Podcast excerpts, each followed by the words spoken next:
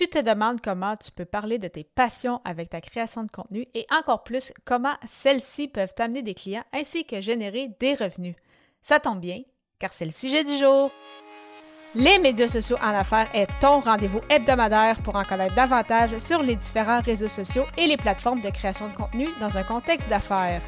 Chaque semaine, je répondrai à une question thématique qui te permettra d'appliquer concrètement ces conseils pour ton entreprise. Si tu reconnais l'importance et la puissance des réseaux sociaux ainsi que de la création de contenu pour ton entreprise et que tu souhaites en apprendre davantage sur cet univers, tu es au bon endroit. Je suis Amélie Delebel, travailleuse autonome dans le domaine des communications et marketing depuis février 2020.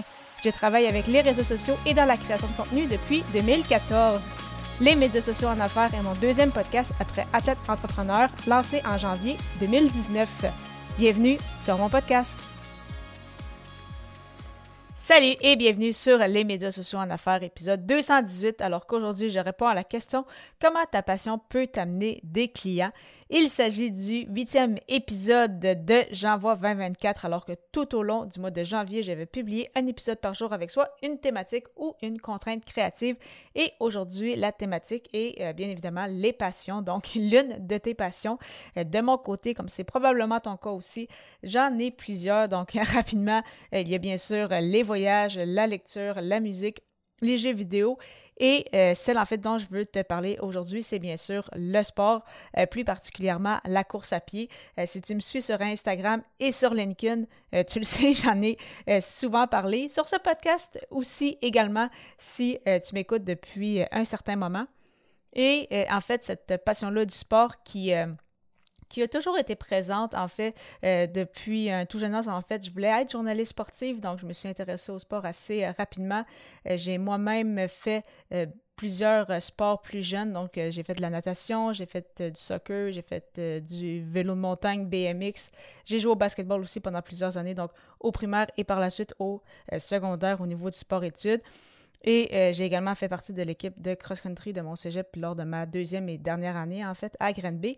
Et euh, en fait, donc oui, j'aime aussi regarder du sport, bien évidemment, mais euh, depuis les dernières années, vraiment, j'aime beaucoup faire du sport pour moi, pour être en meilleure santé, pour devenir la meilleure version de moi-même, parce que pour moi, ça, ça n'a pas de prix. Et je sais à quel point que quand je m'entraîne, quand je prends soin de moi, ça paraît également oui, ça paraît au niveau physique, ça paraît au niveau euh, mental, ça euh, paraît également dans ton travail et dans ta vie de tous les jours, en fait. Donc, vraiment, il n'y a que des bénéfices à faire du sport. Euh, bien évidemment, le plus important, c'est de ton côté c'est peut-être quelque chose que tu as négligé dans les dernières années. C'est vraiment de te trouver une activité que tu aimes.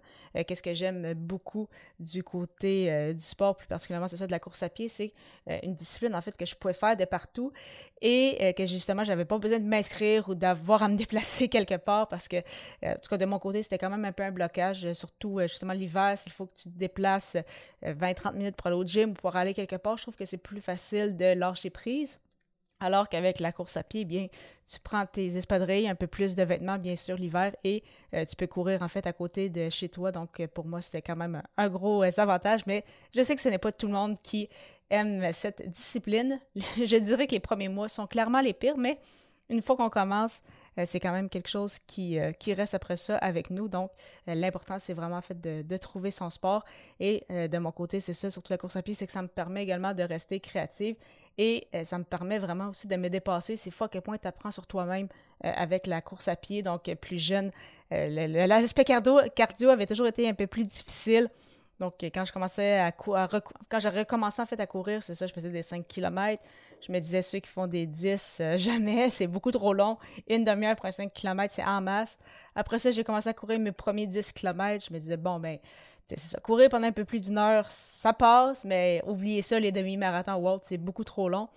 Finalement, cette année, comme tu le sais peut-être, j'ai couru mes premiers demi-marathons. Et euh, bien évidemment, parce qu'il fallait que ça continue comme ça. En octobre prochain, je me suis inscrite donc à mon tout premier marathon. Donc, une expérience dont je vais vraisemblablement euh, parler une fois que ce sera fait. Bien évidemment, parler aussi un peu du, euh, processus. Mais, euh, donc vraiment, c'est incroyable en fait qu'est-ce que la, course à pied peut, peut nous permettre de faire, ou en tout cas moi, à quel point que ça m'a aidé, euh, vraiment, oui, de la persévérance. Et ce n'est pas pour rien aussi que je dis souvent, même en création de contenu, l'importance d'aller un petit pas à la fois. Et c'est vraiment ça que ça m'a appris, en fait, c'est ça mes, années euh, dans la course à pied aussi.